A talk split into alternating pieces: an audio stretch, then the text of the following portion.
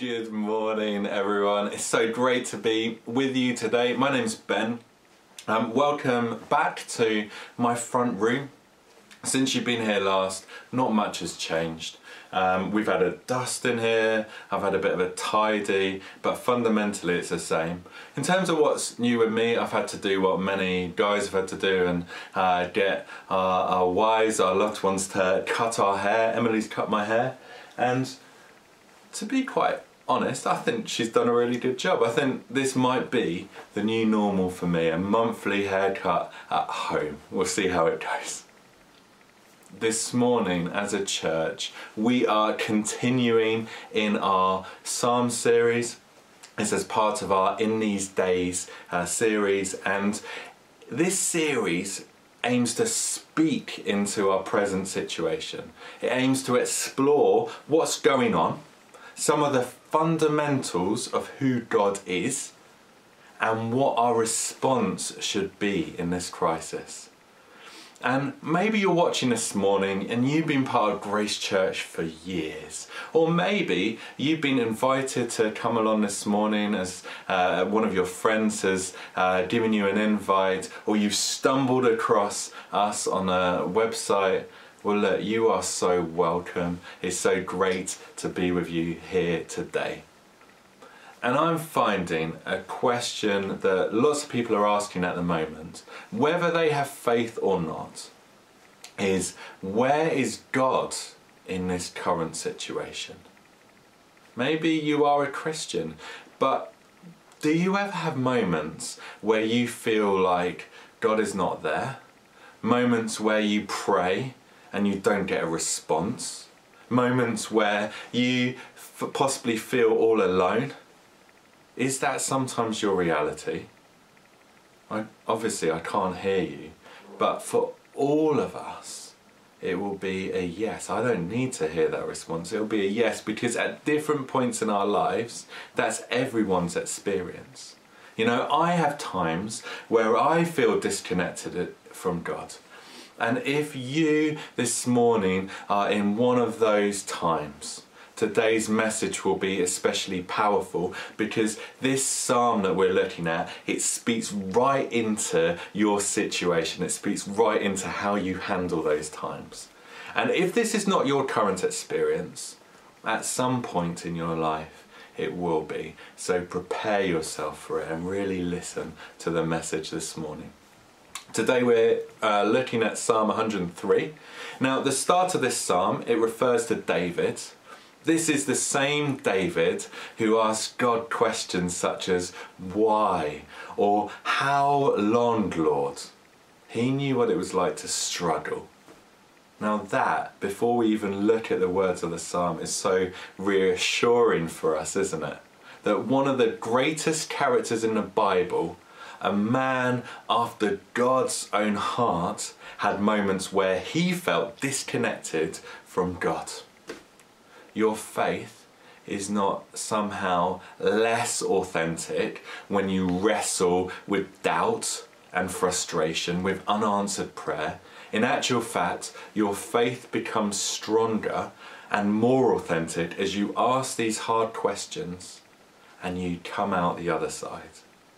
Psalm 103 gives us an incredible structure for how we deal with these tough times. So let's crack on, let's open our Bibles. If you don't have a Bible to hand, don't worry, uh, the words will come up on the screen. I'm going to be reading from the ESV, and we're going to be treating this psalm, uh, we're going to be dividing it into sections because it's quite a long psalm. And the first five verses think of them in a sense as a rallying cry to yourself to praise the Lord.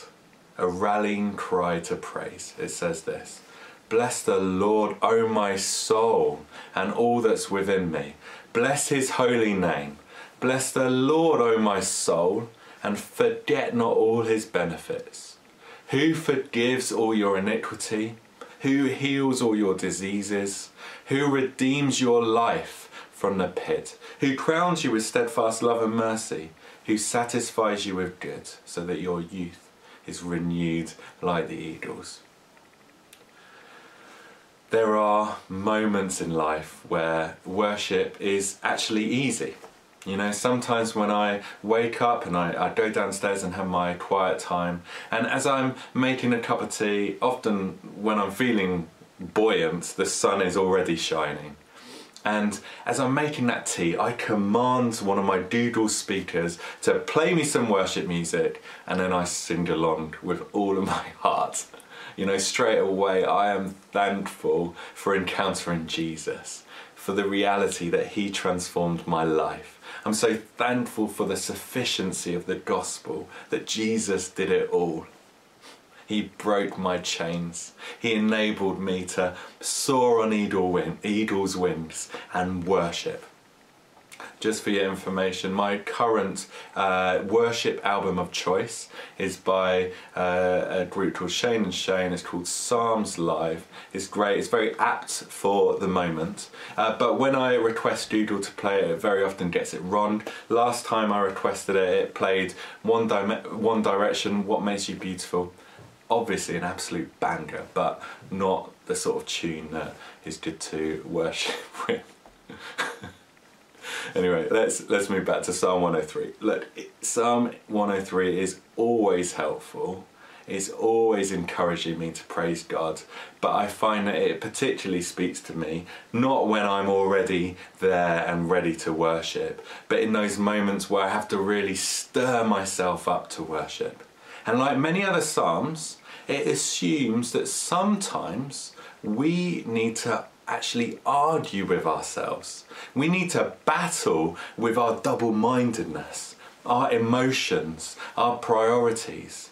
And we need to encourage ourselves. We need to say to our hearts, we need to say to our whole beings, we're here to worship God. God's actually made us worshippers of Him. That's what we're called to do. We're here to worship.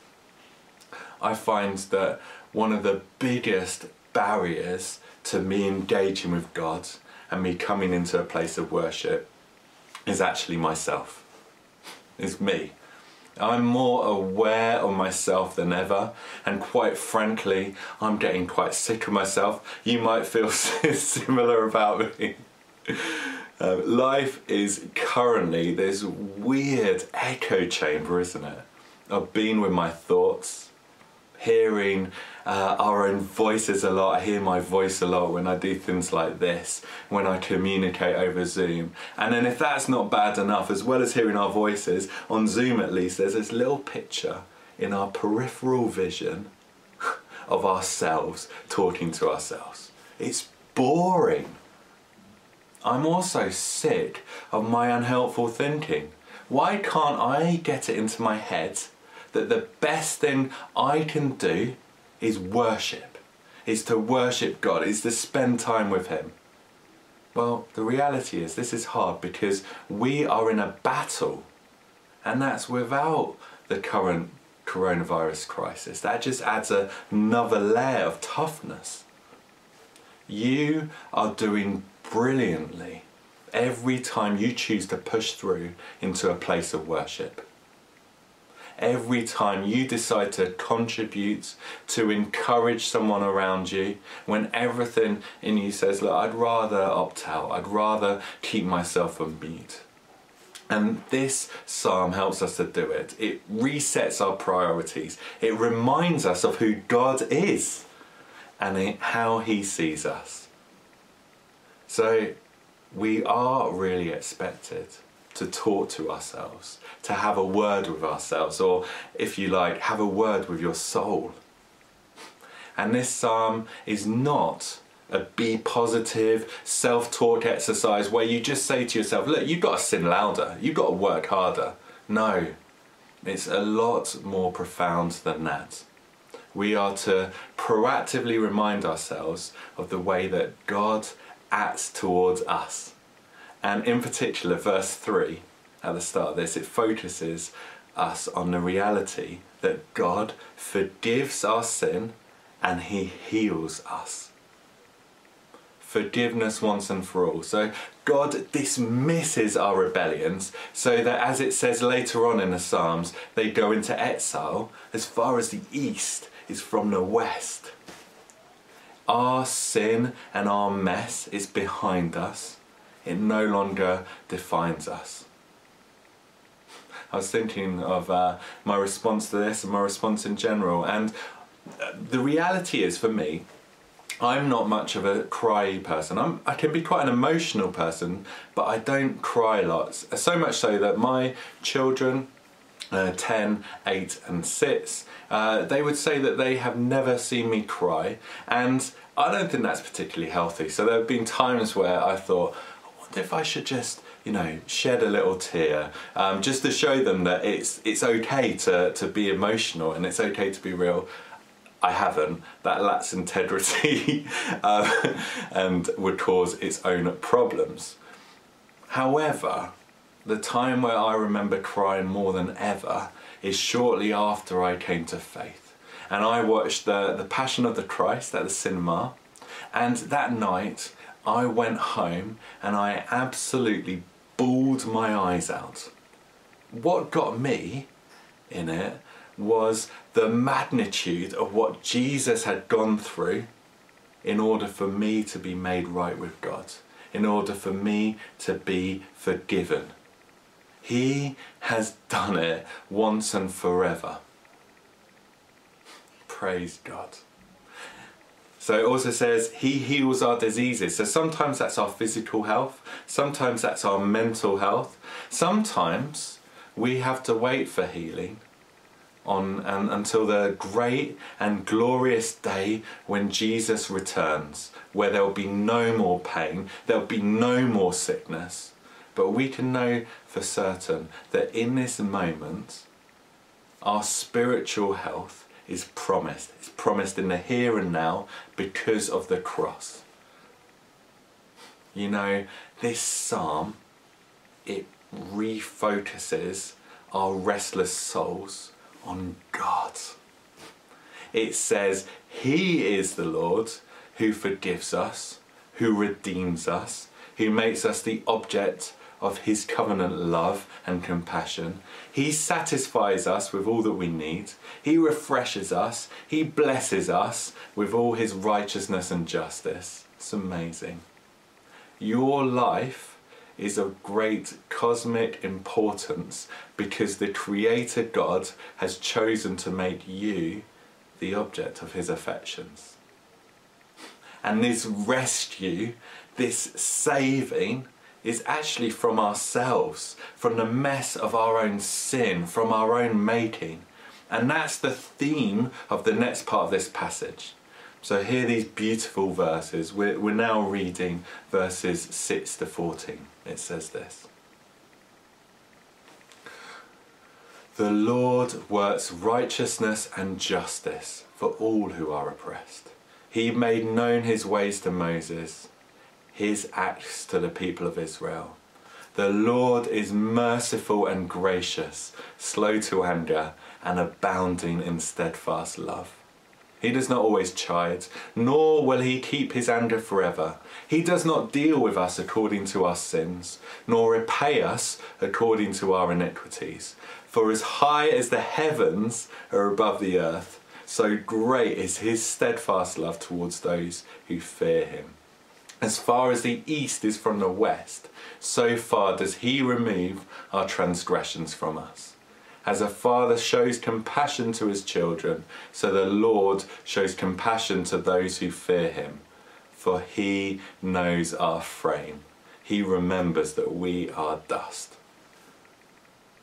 David illustrates this rescue, this saving, in verses 7 to 12 by cataloguing this grace in action towards Moses and the Israelites. So he quotes from Exodus 34, verse 6, when he says that he revealed his character to Moses, telling us that the Lord's nature is to be compassionate and gracious and patient and loving towards us. That's what it says in verse 8. The Israelites were rescued from brutal slavery, from a, a tyrant in fact, a Satan like figure in Pharaoh who killed creativity and calling and instead demanded dominion and death. And David warns his readers not to forget God's incredible rescue mission. This is a, a, major theme in the Old Testament, and for good reason. If you wondered why the Old Testament is full of repetition, a key reason for this is because of how forgetful the people of God are. They need constant correction, they need constant reminders. In fact, the root of the Israelites' problems actually came from them forgetting. They forgot how good God is. We're told to forget not his benefits, and yet all the time we see the Israelites doing just that. Let's look at one of the many, many examples. In Exodus 16, God rescued and sustained his people by providing manna. And he did this for an extended period of time, day after day. This food from heaven comes to, to protect them and to keep the, the people of God healthy whilst they're in the desert. I mean, what a miracle! What a God! And yet, in the very next chapter, the people of God, they were short of water, and so they started quarreling with Moses. And they said things like, Why did you bring us out of Egypt to kill us and our children and our livestock with thirst? I mean, this literally came a chapter after God filling their hands with manna. Some of them, as they were making this complaint, probably had their hands full of this manna, this heavenly food that was sustaining them in the desert. I mean, it's laughable, it's ridiculous. And incredibly, God still didn't lose his patience. He still provided water through Moses striking that rock. But what an incredible case of spiritual dementia. And it's easy, isn't it, to laugh at the Israelites. It's easy to think, what fools. But are we any different? I'm so prone to spiritual forgetfulness. I mean, a silly example over the last few weeks is during this time of lockdown, it's obviously been really tough. You know, it's tough to try and uh, uh, teach our kids to, to do work. It's tough when you fail at an eight year old math assignment. but during these tough times, I've actually felt quite blessed by God. You know, I've encountered Him in fresh ways as I've made space for Him. He's refreshed me. And I've journaled this, I've written a lot of this down. But even as far as a couple of days ago, I found myself in one of my low moments asking God, God, where are you? I felt so disconnected. I'd, and I'd so easily forgotten all the connection that I did have. How quick I was to forget.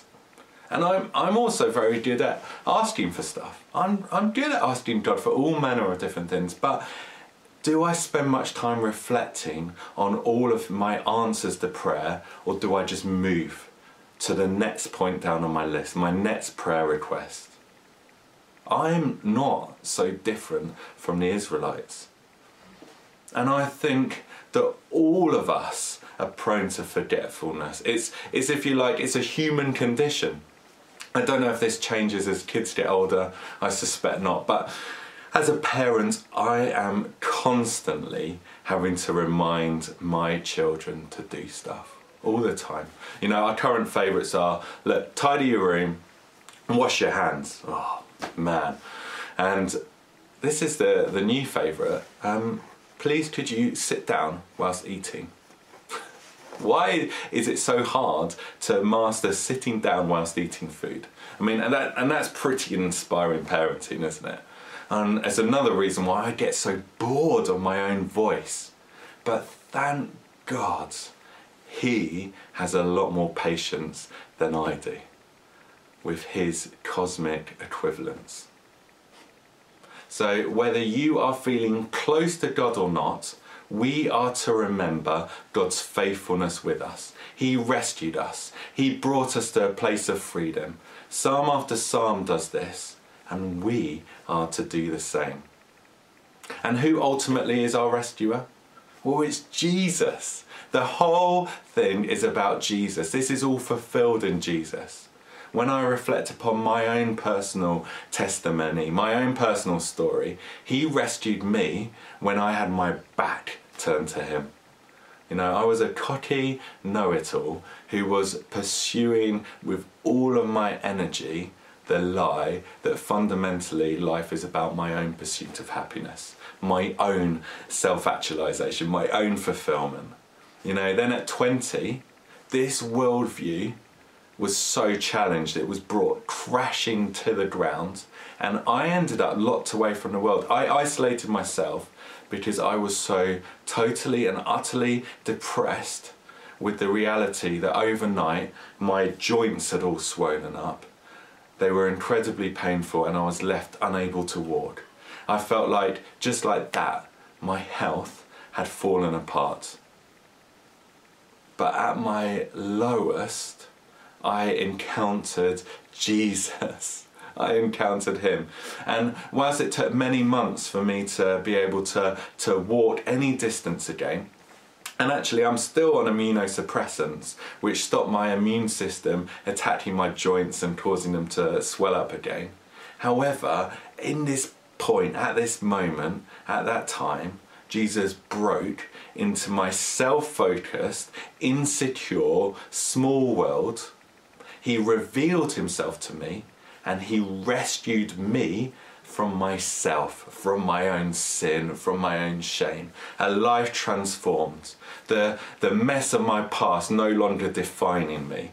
Instead, a new freedom and a new sense of purpose. And if, if you currently don't know Jesus, even though we're on lockdown at the moment, you can encounter Him in this moment you can encounter Him in this moment, and in doing so, feel more free than ever in spite of physically being stuck in your home. If you would like to explore this possibility, there is opportunity to respond at the end of this message. And there's, there's more good news for all of us. Not only are we saved and then we're left to it, when we come to faith, we get filled with the Holy Spirit and his role is to remind us of what Jesus has done.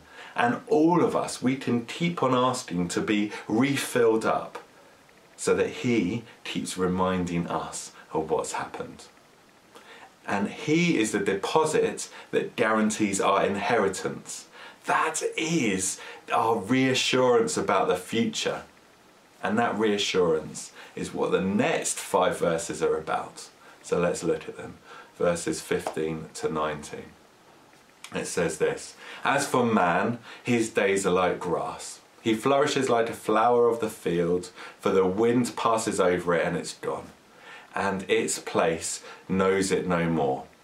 But the steadfast love of the Lord is from everlasting to everlasting on those who fear him, and his righteousness to children's children, to those who keep his covenant and remember to do his commandments.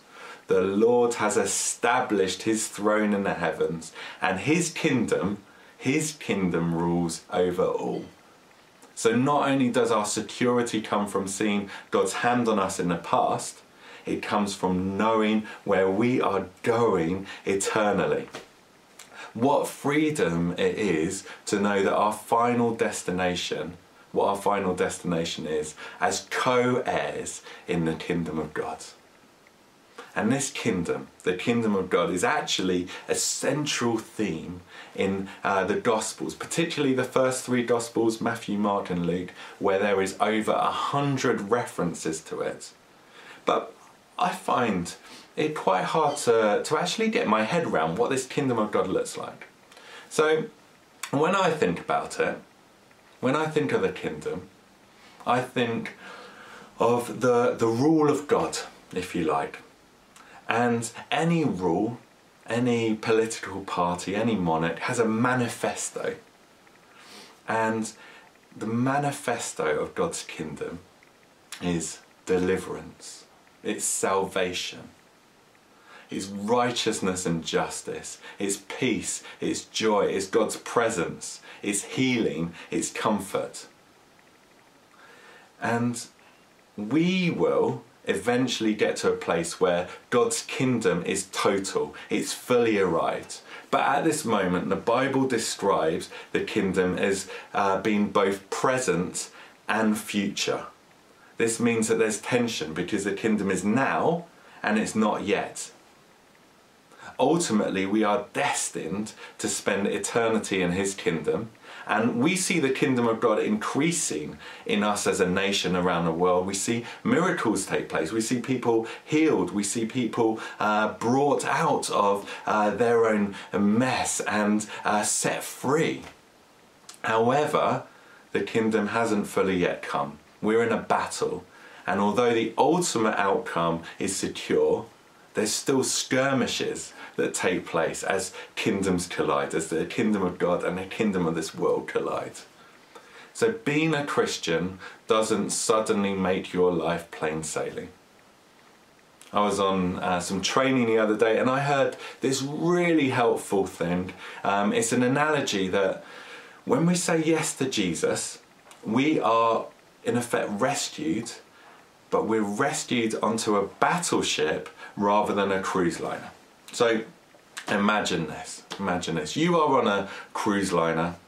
You're sipping away on a pina colada. You're tasting that um, pineapple goodness. You're, you're in your sauna. The sun is shining. You are loving life. You're loving life. And then all of a sudden, you get shot at. What's your response? Well, you run for cover, and then you you get a real sense of shock, of fear, of anger. You know, why am I being shot at? This was supposed to be a holiday of a lifetime. God, why are you letting this happen to me? However, if you are aware that instead of being saved onto a cruise ship, you've actually been saved onto a battleship, and even on this battleship that you've been saved on, there are there are moments of luxury. You might still have that pina colada and that jacuzzi, but when shooting takes place, it highlights the reality that you're probably in the right place and you're actually thankful to God for the blessings that He has given you. And so, what do you do? Well, you pick up your weapons and you fight back. A lot of people they give up their Christian walk because their expectations when they come to faith are wrong. You know, I'm now a Christian. Isn't God supposed to protect me? You know, why am I having these hard times? Why am I having this pain and this frustration? But the reality is, every believer is going to face battles. Maybe it's battles of the mind, maybe it's physical battles, maybe it's health issues. Life is tough Life is tough, but ultimately, if you know Jesus, there will be a day where we meet him face to face and we will spend eternity in paradise enjoying something so much greater than a cruise ship lukewarm pina colada. so we have reassurance about our future the last few verses are our response to this reality. It says this Bless the Lord, O you his angels, you mighty ones who do his word, obeying the voice of his word. Bless the Lord, all his hosts, his ministers who do his will. Bless the Lord, all his works, in all places of his dominion. Bless the Lord, O my soul we're back to where we started. This rallying cry finish is to go with the rallying cry heart. Bless the Lord, oh my soul. It's a come on, let's stir ourselves up to worship. And so that's what we're going to do right now. Chris, he's going to lead us in a final song. And so, with all that you have, go for it. Acknowledging all that Jesus has done in your life reflecting on the reality of knowing that because you know Jesus, you know where you're going to go when you die. Well, maybe you've heard this message and it's dawned on you that you haven't encountered Jesus. You're less certain of what eternity actually looks like for you. Well, that can change today. There's opportunity to respond right now by clicking on the raise your hand button, the raise your hand icon, which means that one of our prayer team will get in touch and in a very relaxed way, they'll be able to answer any questions you have of faith and they'll be able to pray with you. This could be the moment where everything changes for you as you meet Jesus, as you say to, yes to Jesus now. Another step for some of you might be Alpha. Now, we're starting Alpha on Tuesday. It's a brilliant space to explore faith. We'd love for you to sign up, it's totally free. But that's it from me today. Keep on going, keep on fighting a good fight, and thank you so much for watching. Let's worship.